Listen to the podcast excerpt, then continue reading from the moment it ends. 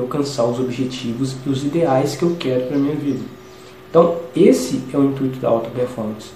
É a melhoria contínua e a consequência de buscar essa melhoria, de buscar ferramentas, de buscar práticas, de buscar técnicas e estratégias de alta performance, a consequência é o resultado que você vai ter.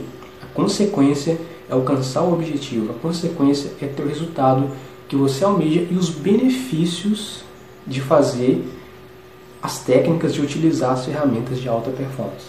Então, alta performance, do meu ponto de vista, é a melhoria contínua, é a masterização do que você está fazendo.